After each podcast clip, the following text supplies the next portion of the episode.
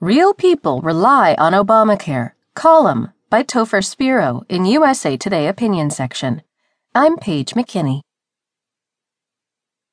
In policy and political debates, we often forget the human impact of weighty choices. Abstract numbers, ideological arguments, he said, she said talking points, and outright falsehoods, these are the currency of our public discourse. But elections and policies have real consequences in the everyday lives of ordinary families. As Congress considers repeal of the Affordable Care Act, we at the Center for American Progress, or CAP, are collecting stories from people who would be affected. In some cases, their very lives are at stake.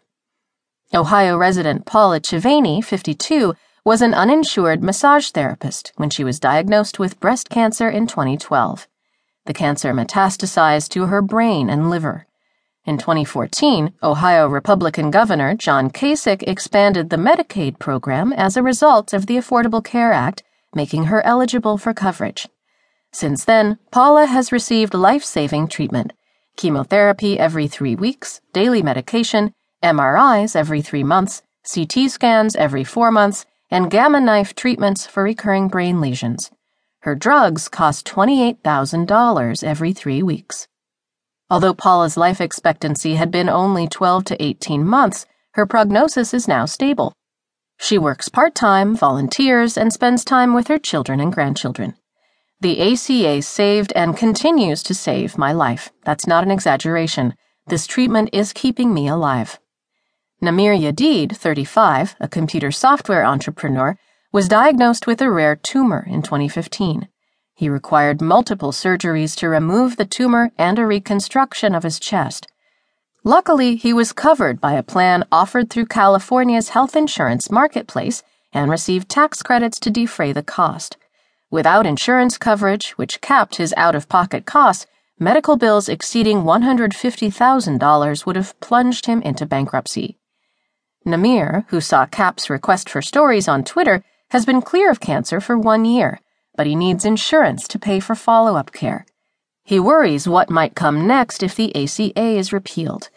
As a self-employed entrepreneur, the ACA is the difference between financial ruin and the security of knowing I have good insurance, he told us.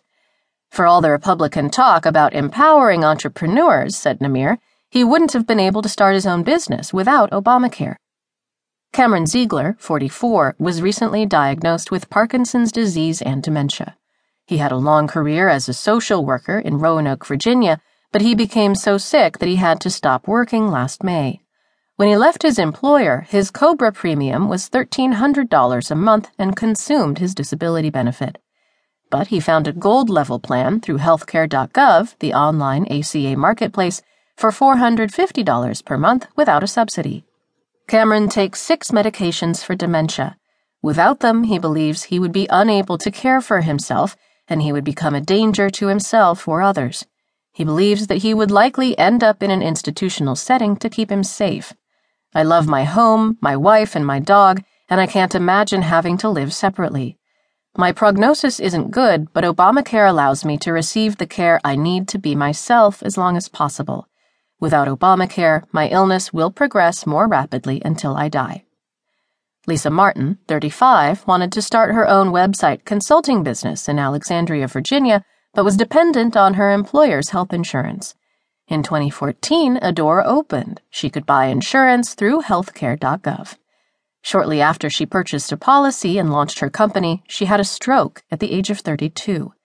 After seeing CAP's link on Twitter, she told us that without the ACA's protection for people with pre-existing conditions, she knows that she wouldn't be able to afford insurance.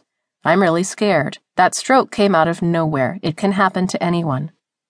These people are Democrats who say the ACA has figured in their presidential votes. But more than 20 million Americans of all political persuasions have insurance under the law, and many are terrified that they'll lose a great source of peace of mind and financial security. Their fears are legitimate. Republicans promise that an eventual replacement plan will come, but only 2 or 3 years after repeal. In the meantime, as many experts across the political spectrum have cautioned, insurance companies will become skittish and either exit the markets or dramatically hike premiums to compensate for the uncertainty.